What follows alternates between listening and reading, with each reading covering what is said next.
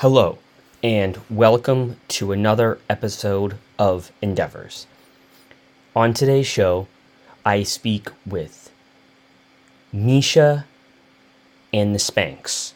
That's coming up on Endeavors.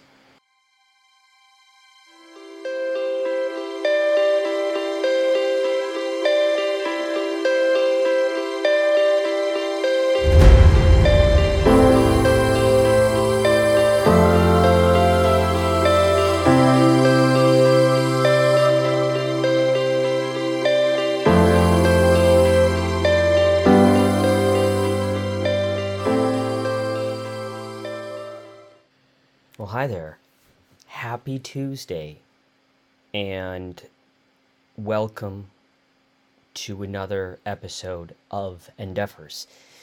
It's uh, been a while since I've had a show up, and it's been a while where I've been able to do a feature interview.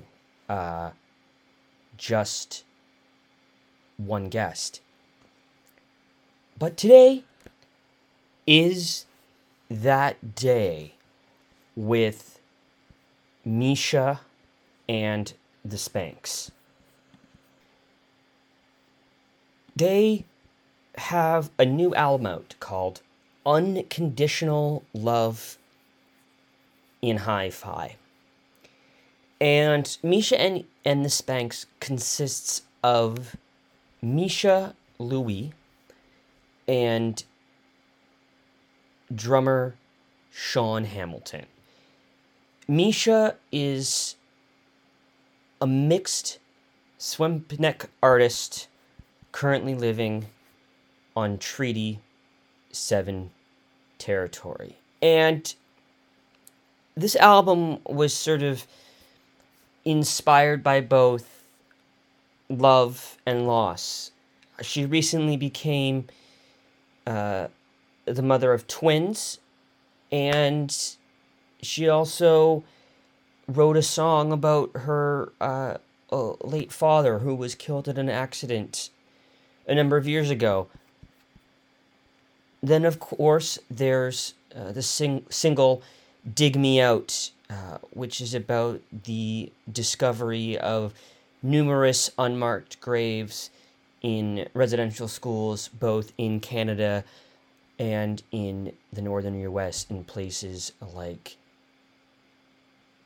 Minnesota.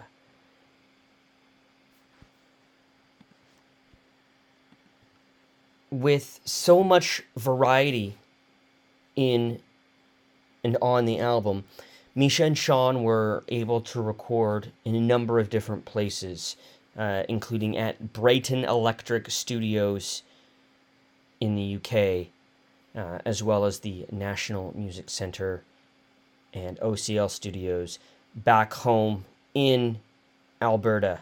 From the inception, Meisha and the Spanks has chronicled their ascent through a post punk modernist lens that speaks of a love affair with early 90s underground and grunge bands. Uh, in 2021, they were nominees for Rock Artist of the Year at the at the Western Canadian Music Awards, and with their raw, uncompromising, and anarchic sounds, "Unconditional Love" in Hi-Fi uh, raises the bar that they set with their 2021 singles EP. This is my conversation with Meisha and the Spanks.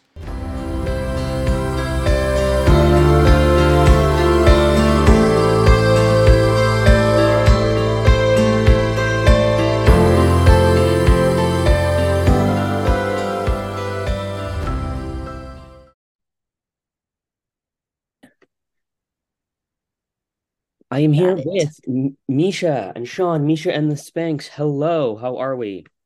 Hi, good. We're uh we're in London, Ontario. London, Ontario. This is our one hotel night, so we've just enjoyed a gym and a swim. Nice, nice. How how's it feel to get like one sort of just one day of being able to just like sit and and breathe on tour? Really nice. It's pretty early in the tour, so it's not like we've been. I mean, I go. I guess two weeks ago we were doing Western Canada, but uh, London was the second show of tour, so it's kind of a refreshing start. And then we don't have any days off until uh, after Pouzza Fest. So for the rest of the tour. And then you aren't you you uh you go to the UK this summer, right? For yes, yeah, we've got kind of a two weeks away, two weeks home touring schedule now because I've got the twins. So just trying to not be away for like two months or something. So uh, two weeks out here in Eastern Canada, and then we'll be home for two weeks before we go out to the UK and Germany. Touring Europe is can be quite a quite a different experience than than touring Canada or or your home country. Um, what are you looking what are you looking forward to the most about that? Was our first tour over there. We've been trying for years. We've put done a lot of conference festivals out there. And trying to book is always so crazy because they book like six to eight months in advance. Where in Canada, you're like four to three months or something. So we've never been able to quite nail it down. So actually doing it is super exciting. Um, I know it's going to be kind of a headache figuring out the backline and the vehicles and stuff, but there like is a ton of backline. There's a lot of accommodation. Like people kind of treat artists a little bit different over there, and I'm looking forward to that. Yeah, I think it's just food. I just want to eat all things to look forward to is the food. I, am not looking forward to logistics. So all the all, all all the fish and chips over there. Yeah, fish and chips, and then all the pickled Ooh, weird have, pickled things in Germany. We have a Sunday off, so we'll get a Sunday roast in the UK. Ooh, Yes. Full full do a full English breakfast too while you're there, maybe. Oh yeah. Those Definitely. are those. I I've spent some time over there, so those, those are really good. We uh, the first time we went over there, like first three days in a row, we had like full English, and then third day we're like, okay, well maybe maybe it's just a bagel this morning because it's quite an endeavor. Yeah, a heavy English breakfast every single morning.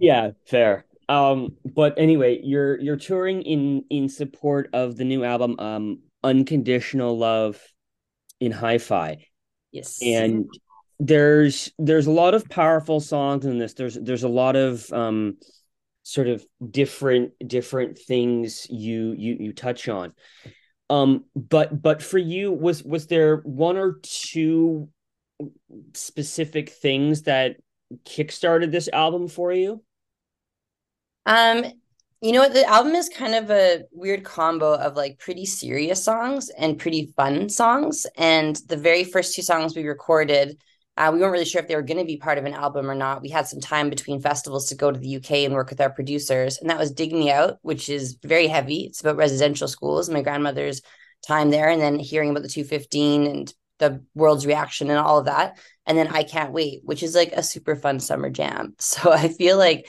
when we went into it and did those two songs first, it kind of created a vibe of like, we're going to do some heavy stuff and we're going to do some fun stuff. And I think it all, I think those two songs are like a good example of what the whole album kind of encompasses. You know, you you mentioned "Dig Me Out," which which actually was the the track I had a chance to listen to, and you know, that's a conversation that everyone is having, whether you're you're indigenous or not. But I I know that I know that um the the your indigenous identity was something that you've recently started um, exploring more um, in the last little while. How how has that um, affected you as as a songwriter? You know, I've I've just started sharing it more. I would say versus exploring, um, and it's there's kind of this whole part of me that I haven't been sharing. So it's been very influential what I've been writing because there's so many things to dig into that I just haven't put into my songwriting before. And so um it's been kind of inspiring, I guess, in that way. Like there's there's things to write about. They're heavier, so I take more time to write them. I think to make sure that I'm conveying things the the right way. And um yeah, I think it's gonna have a bigger influence on what we write in the future because there's it's kind of opened this this can of of stuff I've just been not really sharing. So it's um it's kind of it's kind of exciting, um, if not a little therapeutic. Sean, how how how do you feel about about um th- that aspect of it all? I think it's uh I mean it's it's great for content because you know there's a lot of stories I've heard a hundred times, and I'm a songwriter, and I've written the same story a lot, and the perspective of like cis white man is like there you know there's only so many stories to be told. they're out there. Yeah they're out there. Hard to reinvent that wheel um and so i think like it's it's really nice to sort of see the fruition of um what i would say like punk rock is because that's what i grew up listening to and playing. And so i think it's like i've always been looking for the other stories that haven't been told. And i think it's like a very rock and roll thing now to like bring these to the forefront. And then also in the way that we present them as a as a duo is like it's very like hard hitting. It's like not um you know it's not a folk song that's easy to hear all the lyrics. It's really like powerful words powerful music. So uh i'm just happy to be part of it. Um and i know Meisha for you uh, I, I think another thing that that i read about this album was that there uh something about about your dad passing away after he uh was was killed by by a by a grizzly. Um yeah.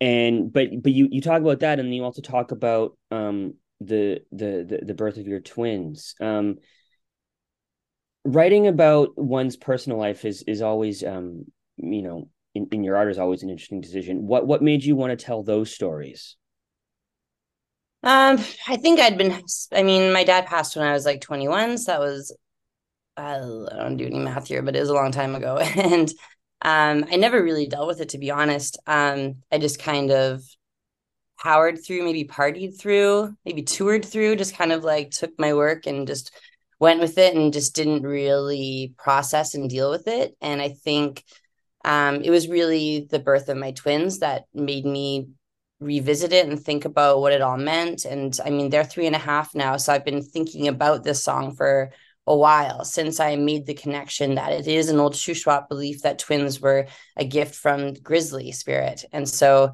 um, that was just so like that was such a weird connection for me. And it like kind of helped me reconcile some of those feelings and um, I knew there was a story and a song there, and it just took me a long time to figure out how I wanted to share it, to learn some of my language. Like there was a lot of pieces that I wanted to have in play there before I put anything out there. And so um and I wanted to write it and share it to kind of to help process and deal with that grief that I've just been carrying around for so long. Is is that why you think we hear a lot of songs about heartache and, and grief because not only is it something that everyone can relate to or will go through, but it, it, it's also the artist's way of trying to, I guess, maybe process it all. Oh yeah, like anytime I write anything like that, like that's that's me going through it, you know, for sure. I've most of, I mean, everything I've written has been really personal, and a lot of the old early albums of songs we don't play anymore because they're not that great are me, me processing like bad breakups bad toxic relationships and stuff like that and um, i think if you're an artist i mean you put so much of yourself into your work like of course those experiences are going to be how you cope um, I, another couple songs that that are that are mentioned um, here in the press release are are so mad uh, and and bully which which they say epitomize the true like DIY uh, uh, punk ethos. Um, what can you tell us about those couple of tracks? Well, so mad. I mean, I I wrote it in a punchy, fun kind of way because it. I don't, and I guess I kind of did something similar with Dig Me Out as well. But I wanted to write something catchy and fun about something that's kind of serious and like the day to day of what women have to deal with and um, just like our everything happening in the US with like women's bodies and body autonomy and abortion rights and everything. Like things are getting crazy. They're getting kind of scary. And I don't know any woman who's ever walked ho- or girl who's like walked home at night without her like keys in her fingers. Like there's these are just scary realities that we deal with on a really regular basis. And yeah, I guess I was just thinking about that when I wrote that song and just wanted to put that in a in a in a fun in a fun kind of way about just the things that we get so mad about.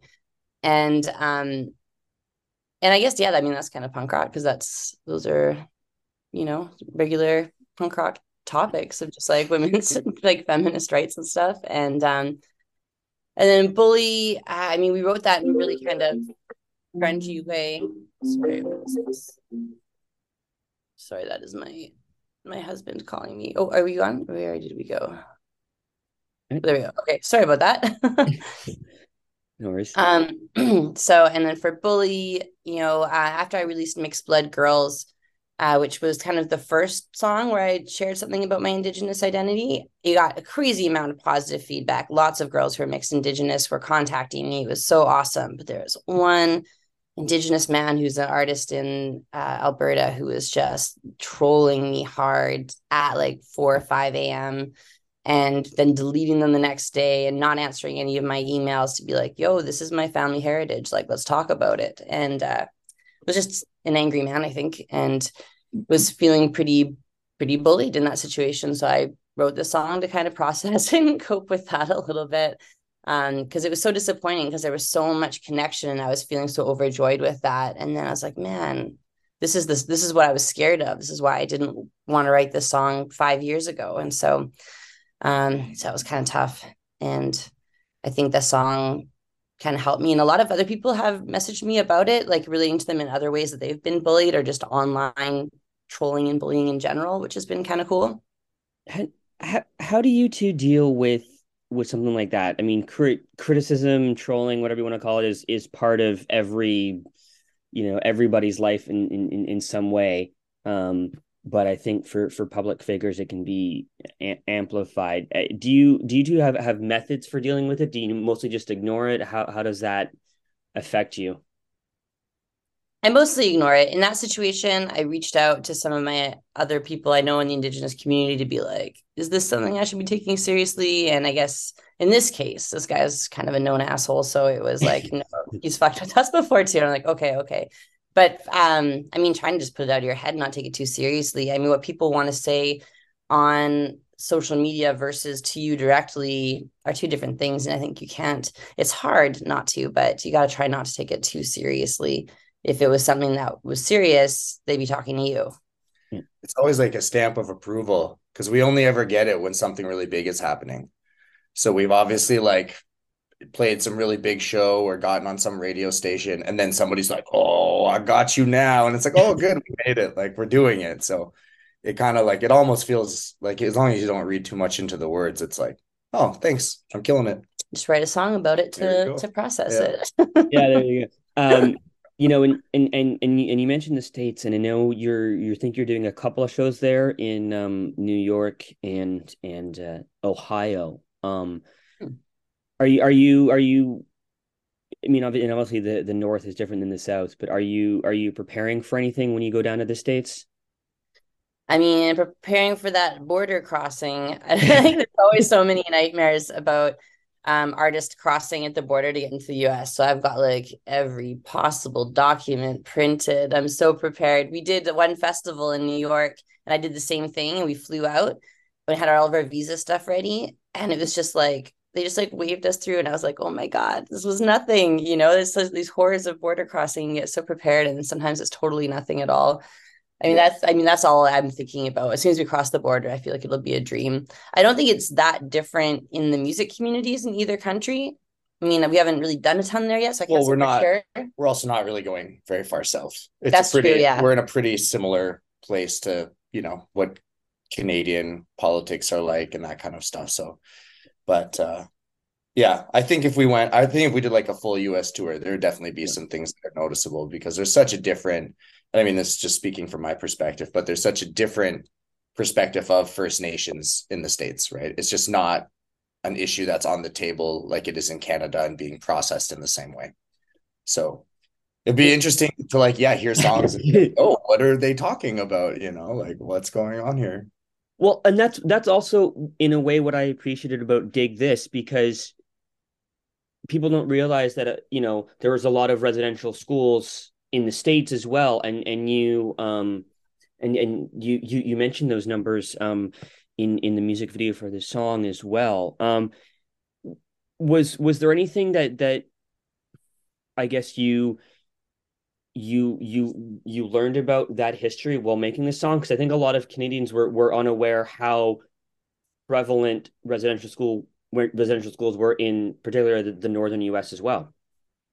I mean, like I knew about all of that when I was a child. I'm like my family made sure I knew, and so it wasn't really shocking because I was like, if it's happening here, why wouldn't it be happening anywhere else? You know, so um, yeah, it was like saddening to see how many numbers were popping up everywhere everywhere else but i guess you know i guess i didn't know exactly what the system was in the us i assumed it had been something similar but um, i didn't know for sure um, and you're you know with with touring in the summer comes a variety of festivals and for you as artists what is the appeal of doing a festival as opposed to like you know a, a, a private show at the horseshoe or something I mean, festivals are a lot of fun. I feel like we do a lot of our touring in the spring and the fall. And then when you get to do festivals in the summer, that's kind of like your break. And you get to like go to this, like really, you get to see a million bands and you get to like hang out in these really cool backstage. And like you're at the festival as well. You're not just like moving city to city and getting to sound check, getting to load and like things are usually backline. So it's, they're like easier to play and they're a lot more fun. And it's kind of, it's kind of like the reward for all the touring you do all year it feels like summer camp because yeah. you you get to like see all your friends in the industry and all of a sudden you're in all you know it's like a giant big green room or backstage area and you get to like see everyone you've been watching on Instagram all year and then you're like oh you know tell yeah. me about your so you kind of get there's a little bit of camaraderie that gets to happen that like club shows are like tight and like hi nice to meet you. Okay this is our little space. Okay let's share it. But uh festivals are I mean, some bands have to fly in and like play it and then leave, and that, That's we, true. we don't we, really do that. Yeah, we definitely take the approach of like, let's hang out at this festival all weekend, and then they, we kind of maybe that's why it becomes more like a bit of a vacation show for us. Yeah. Well, I know, I know. At the end of the month, one of the ones that you're playing is the uh, Indigenous Music Summit. Yeah. And and um, how important is that to you, not only as a musician but as an Indigenous artist, to have sort of a festival that's solely dedicated to indigenous music. I'm really excited for it. I believe this is the first one that's been in person. They've done them all digitally so far. So, I mean, I'm just always so thrilled when I get to play with other Indigenous artists. Like in the genre that we're in, we don't often cross paths on tour with like an Indigenous punk band or rock band. Like it's just, there's not a lot, or they're only on the res or that kind of thing. So, having something like this bring them together I mean, I don't know if there's that many in our genre, but just to be able to go experience and and share experiences and communicate, like it's more of a summit than a festival too. Like we have all of these things to do all day. Um, yeah, I'm just I'm just thrilled. I'm like super excited. The closest thing we've done is Alianait festival in Iqaluit in Nunavut, and I was just like, this is a dream, you know. And there's kind of this being indigenous and playing all these festivals with mostly non-indigenous artists i feel like i often have to explain who i am where i'm from.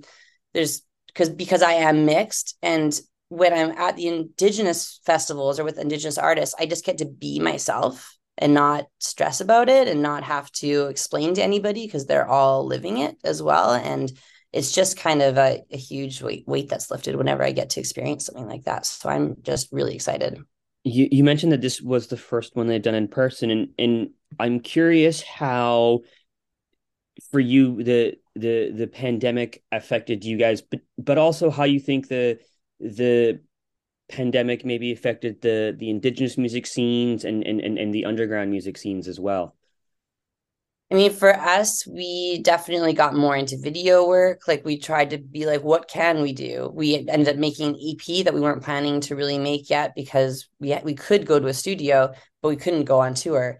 And so we we just kind of did whatever we could because music is our it's my full-time job. It's like our life. We're involved in a lot of stuff. Sean plays in a million bands.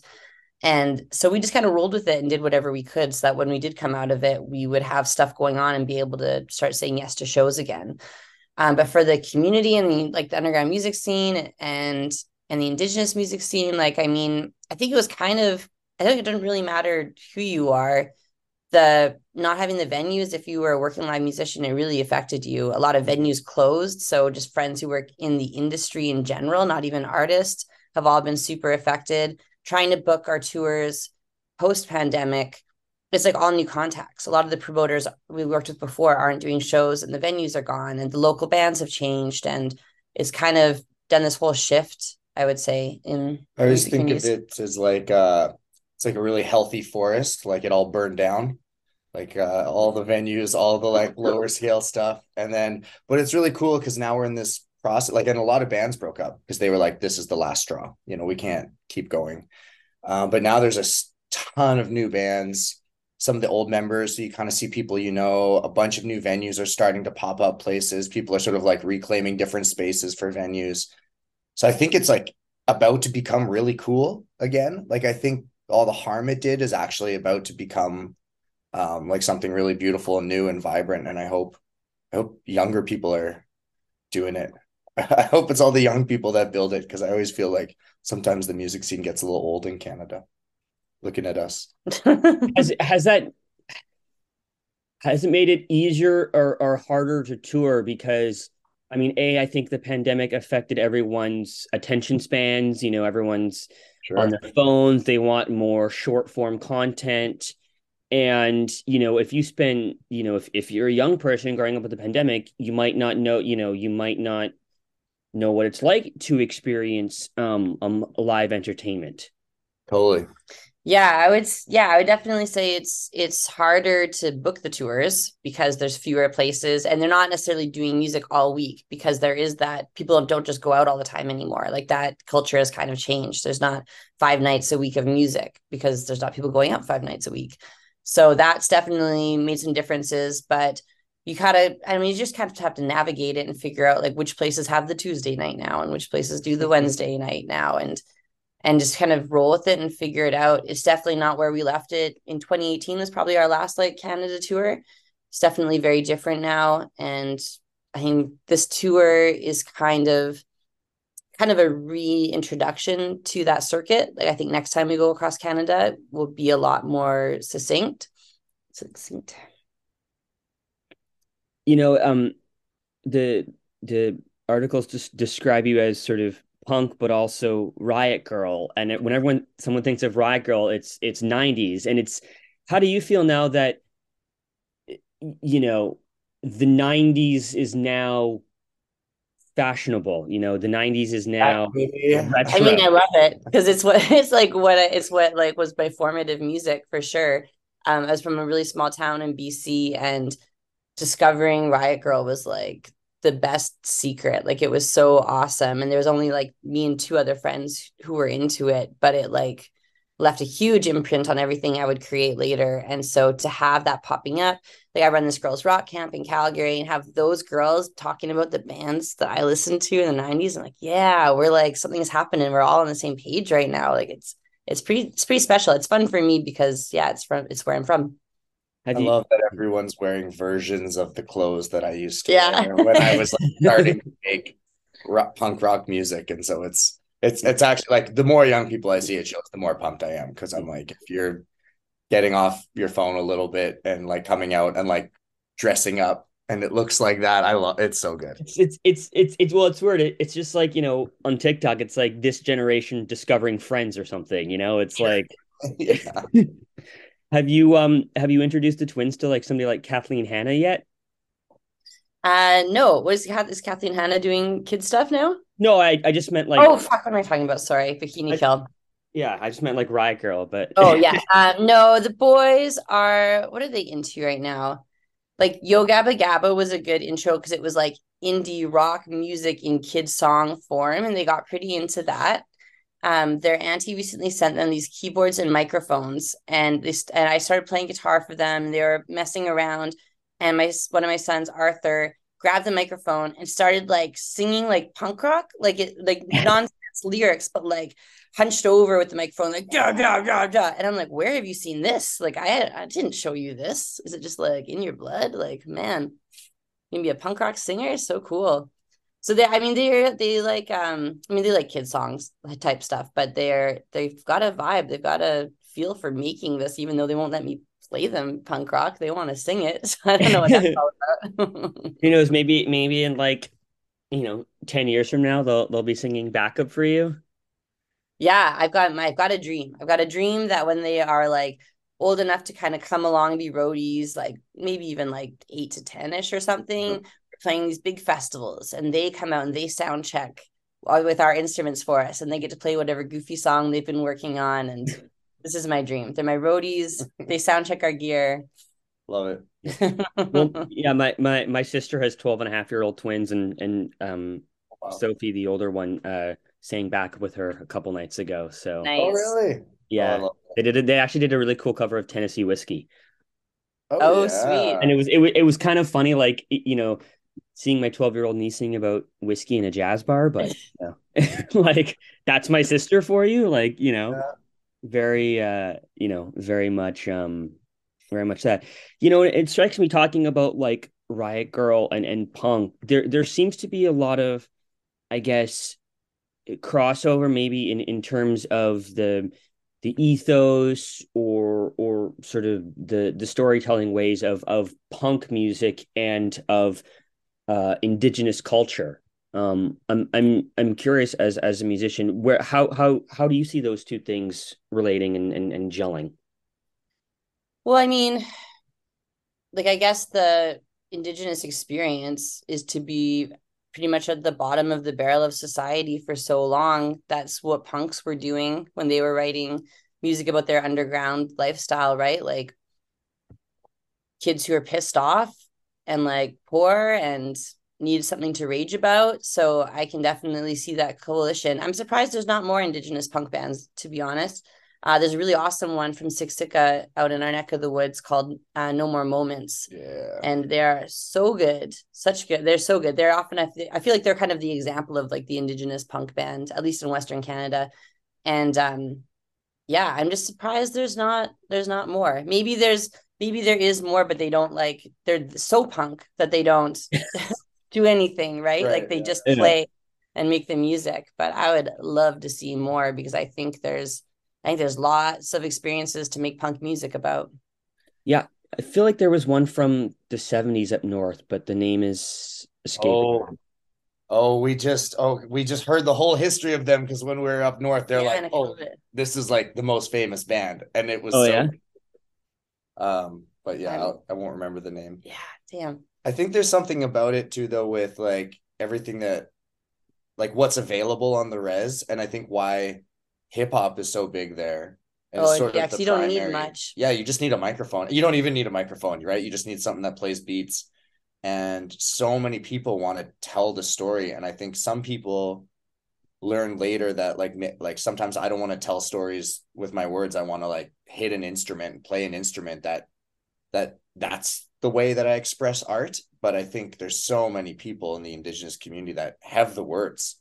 And so hip hop is so accessible to be like, oh, this is the the medium by which I can express all these punk rock ideals, you know, because it's like it's you know hard beat. It's not just like nice things, and you know, I think that's pretty. It's a pretty punk rock part of their scene. So, well, you know, given I guess given the history, you know, in in the, the strong tradition of, of storytelling in that community is that why the their you know like illumination for example are great lyricists? Does it come from that storytelling background? I mean, maybe. Um, it's definitely more oral traditions and stuff. Like, I don't want to speak too much to that experience because, like, I didn't grow up on the res, and so like I don't, I can't say firsthand that that's where all of that stuff is coming from. Um, my family was pretty disconnected after residential schools. Um, but I would imagine that's got a lot to do with it. You know, stories are told, not read, not written you know and so i think you would kind of develop those skills in that situation um so you know back to the album um uh there's there's a lot of you know a lot of great kind of um v- variety of songs but it, i think it one of the it, most unique challenges for an artist is deciding on the order that things go in um you know, um, given the subject matter that you write about, what what kind of conversations did you have about what songs are going to go where? I mean, I think we were thinking about an A side, B side because we kind of think about things in terms of vinyl a bunch, and so they definitely wanted to have like some of the not stronger because they're different, but you know what I mean. Like an A side is going to have the more catchy ones, the ones that could be maybe more on radio, and B side is going to have more um, experimental stuff on it. And so thinking about it in that scope, um, kind of helped make the order. Also, having the like interludes to kind of bridge some of those gaps was an idea that we had to spread them out. Um, when I decided that I wanted to open with Dig Me Out, that's when I decided, okay, we're gonna have this like Pope apology at the beginning. And so that like beginning in the intro interlude, um, having that there, I was like, if we're gonna come in with this heavy song first, then let's like really lean into it and really dive into it and go from there. And just kind of try to find a, a vibe where it's not like heavy songs, fun songs, like bridge them together in a way. I mean, it was complicated. I think we had a few variations before we landed on this one. Totally. Yeah. It was uh yeah, it's a funny thing that you pointed out because this one really took a long time to find the balance of like making it a fun listening experience, but also like getting the message across in the right way. Yeah, like and like especially like where does bear Kids go? like where does that song land? Because it's very emotional and it's very serious, and trying to figure out where that one could land was was tricky.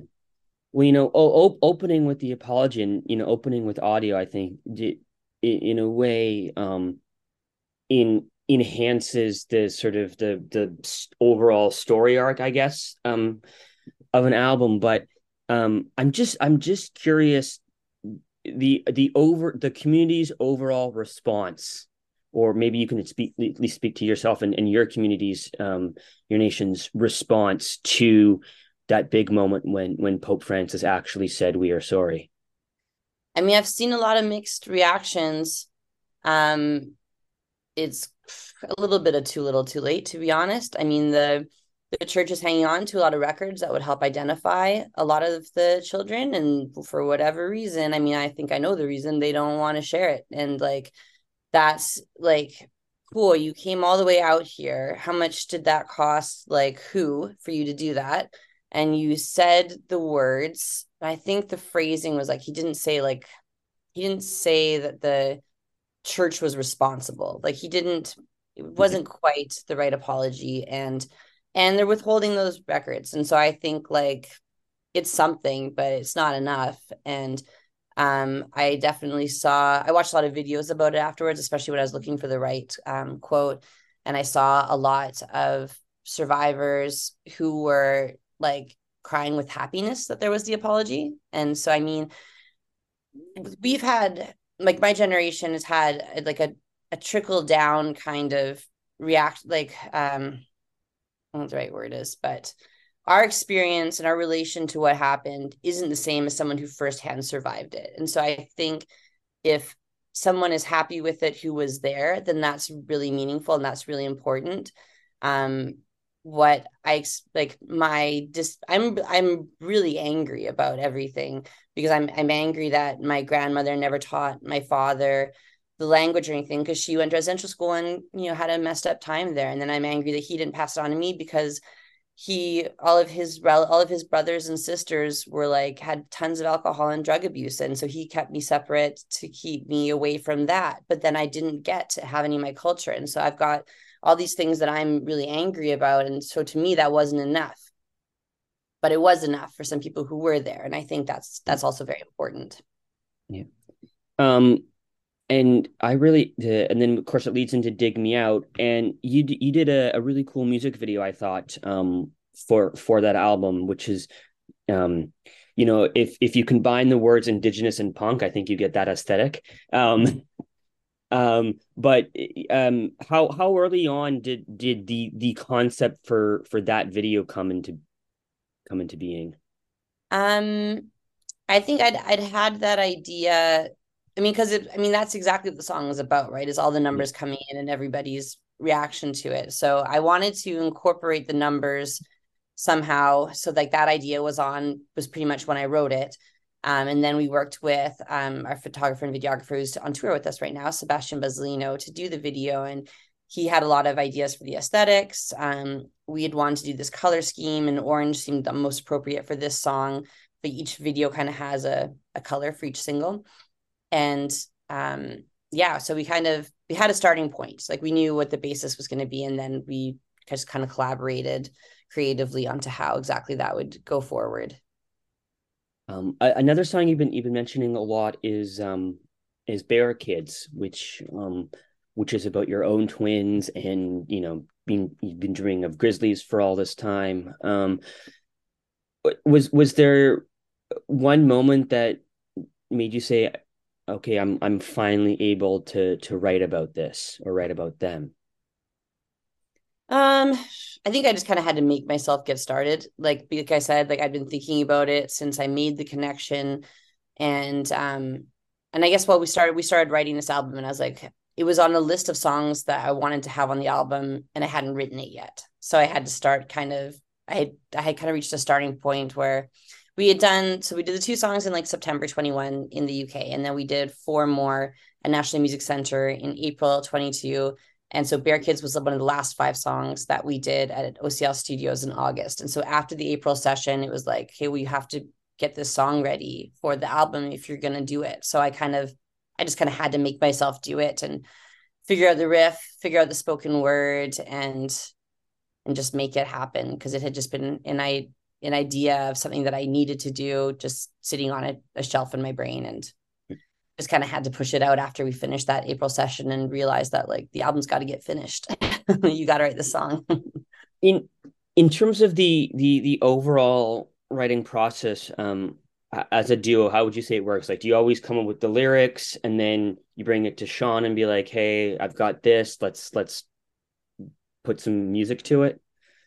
Sometimes, yeah. I feel like mostly we've been doing music first and I'll have like a concept of what the song's going to be about in my brain and we'll kind of jam out some music ideas first like um lately Sean did a couple riffs on this album as well that then I would like redo in my style but typically I'll do I'll get like a verse and a chorus kind of music down and then we'll jam that and then we'll work on it in our own time and do it kind of over email and send ideas back before we jam it full circle again and I'll get it i'll be able to spit out like a verse and a chorus and and we'll process it all together that way. But it's not really a exact way that we do it. We've we've kind of done it vocals first song concept first riff that we don't know what the song's about first. Like it's kind of bounced around a lot since we've been jamming. Hmm. would you say um i mean we, we've talked about um a number of songs on the album but it is there a favorite that that you have out of any of them? Um, I'm I'm pretty into So Mad right now. The making the music video was so fun. I think that's when like I always liked it, but when once we started doing that, I was like, man, like I really like this jam. And then uh playing it live on tour now has been kind of solidifying that for me. I'm having a lot of fun because uh I get to play one punk song every night now, and it's called "Girls Are Okay," and it's, uh, it was like a beat that I pushed for, and it's it's very satisfying when we get it, and it's like it feels very tight and very like propagandy kind of style when we're nailing it. So I've been really enjoying that one. And uh, that's one yeah. that we did in the studio. That was like I did like just I never did guitar and singing for that song until we got ready to play it live, and I was like, "Fuck, this is a fast guitar." it took a little while to narrow that or to nail that. what? Yeah, I mean, I that's another aspect. Um, you know, certain riffs and and and, and certain beats are more challenging than others, and not everyone can um can can can sing and play at the same time. Um, are there unique challenges that come with that? Oh yeah, like a lot of the stuff. We do a lot of writing in the studio as well. Like we'll have the base ideas before we go in. And so then I'm only playing guitar for the guitar recording and then I'm only singing. And then we'll go to practice it to get ready for tour. And I'm like, oh geez, like these things do not connect my vocals and these this guitar playing. And so it's it's a lot of like homework to get ready for tour to practice those things because they were not created at the same time. Uh, so you have about what about a month left on this tour? I think you're in you're, you're in uh, London and then Tillsonburg, and then you go down in the states, and then you come back um, and do more dates in uh, Ontario, and then you um, take off for uh, the UK until until um, the the middle of June. Um, is is there any I don't know is is there any one thing you're excited about or any one thing you're looking for um on over the next you know five weeks or so I'm really excited for Pouzza Fest in Montreal. We've never played before, and Sean has played every year with his punk bands, and it always looks like so much fun. And so I'm really excited to be ending off our little Eastern thing with Pouzza. Um, and then yeah, going to Europe and the UK. It's My gonna be very favorite cool.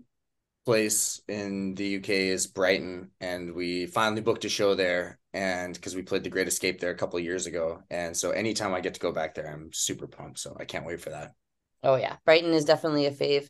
It was I think the last show that we booked for the UK tour, which was so frustrating because it's like we've recorded there and we've played Great Escape and spent some time there, and it's our favorite place ever. So like, yeah, One, one London by the sea. Um, yeah, yeah, exactly. You uh you you mentioned Pouzza, which is uh, a very interesting festival. Um, but you know, considering its origins and, and its name and it's it's in Montreal, Sean, I gotta ask you about uh do you have a favorite poutine? Yes, I do. Uh, I can't remember what it is in French, but it's your classic poutine, and then it has um coleslaw and smoked meat on it. oh, Oh yeah, good. it's like a little fresh. It kind of cheats you into thinking like there's a salad involved in this. So yeah, and it's at and I can't remember. It's the best place. It's the place you have to line up for every time you go. Oh yeah. I'll have to I'll have to find the note of what it is. It's saved in my phone. Poutine with coleslaw. That's that sounds interesting. I like Yeah, that. right. You right, but it's good. I like a poutine with smoked meat though. Yeah, of course. Yeah. Yeah. Did you, Meisha, do you have a do you have a favorite poutine that is a go-to for you? Uh, I think just smoked, yeah, the smoked meat on the poutine is kind of my faves, especially if you're gonna actually be in like in Montreal and get that real smoked meat. Yeah. Take take take take advantage of of all all the great food. I think Montreal might be the best food city in all of Canada. It's really good. It's Yeah. really yeah, agreed. We're it- we're in London right now, and there's this amazing barbecue place we went to last time we were here, and it's closed now, Smokey's BBQ. So all morning we've been like, "What's the new best mm. barbecue in London, Ontario?" Is is that is that one thing you always get excited excited about to look for in tours is all the different foods you can explore, all you know, all the like the local watering holes or kind of local mom and oh, pop Oh shops. yeah. Yeah, if we have time in a city to do that, like that's definitely one of the first things we do. We try to find like a cool local brewery and um and yeah, like the best best secret restaurants. Yeah, absolutely. Best dive bars.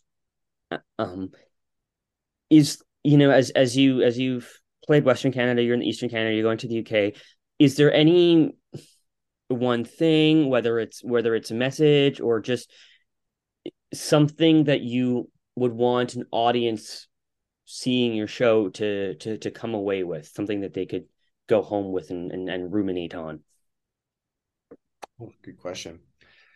Um, I mean, it's it's like it's a couple things, right? Because I think one of the things we always want our audiences to do is like feel the release with us. Like if you watch us play, like we go like very hard. Like it's like it's a it's a onslaught for sure. And there's always been like a cathartic release with that kind of music to me. And I hope that whatever they're holding in and whatever their week has been and whatever their life's problems are, uh, evaporate with with rock and roll because that's sort of why we keep making it. So I I hope that they go home just a little more at peace after letting it all out. Yeah. Yep. I'm gonna go with that. Nice. Nice. Well um the al- the new album is unconditional love in hi-fi uh which i believe is out now. Um you can check out the uh videos for their singles so mad and dig me out. And you're currently on tour in ontario and then you'll be hitting uh new york and uh europe later on in the spring. Meisha, Sean, thank you so much for your time today. Yeah, thanks so much for thank you. chatting with us. Alrighty, have a good one. You Thanks, too. bud. Bye. Bye. Bye. Once again, that was my conversation with Meisha and the Spanks. The new album Unconditional Love and Hi-Fi is out now. You can currently find them on tour uh, throughout Eastern Canada and then in well. You can visit Meisha and Spanks.net. That's Meisha, M I E S H A, and the Spanks.net. My thanks to Meisha and Sean. Thanks for tuning in, and I'll see you next time. Goodbye.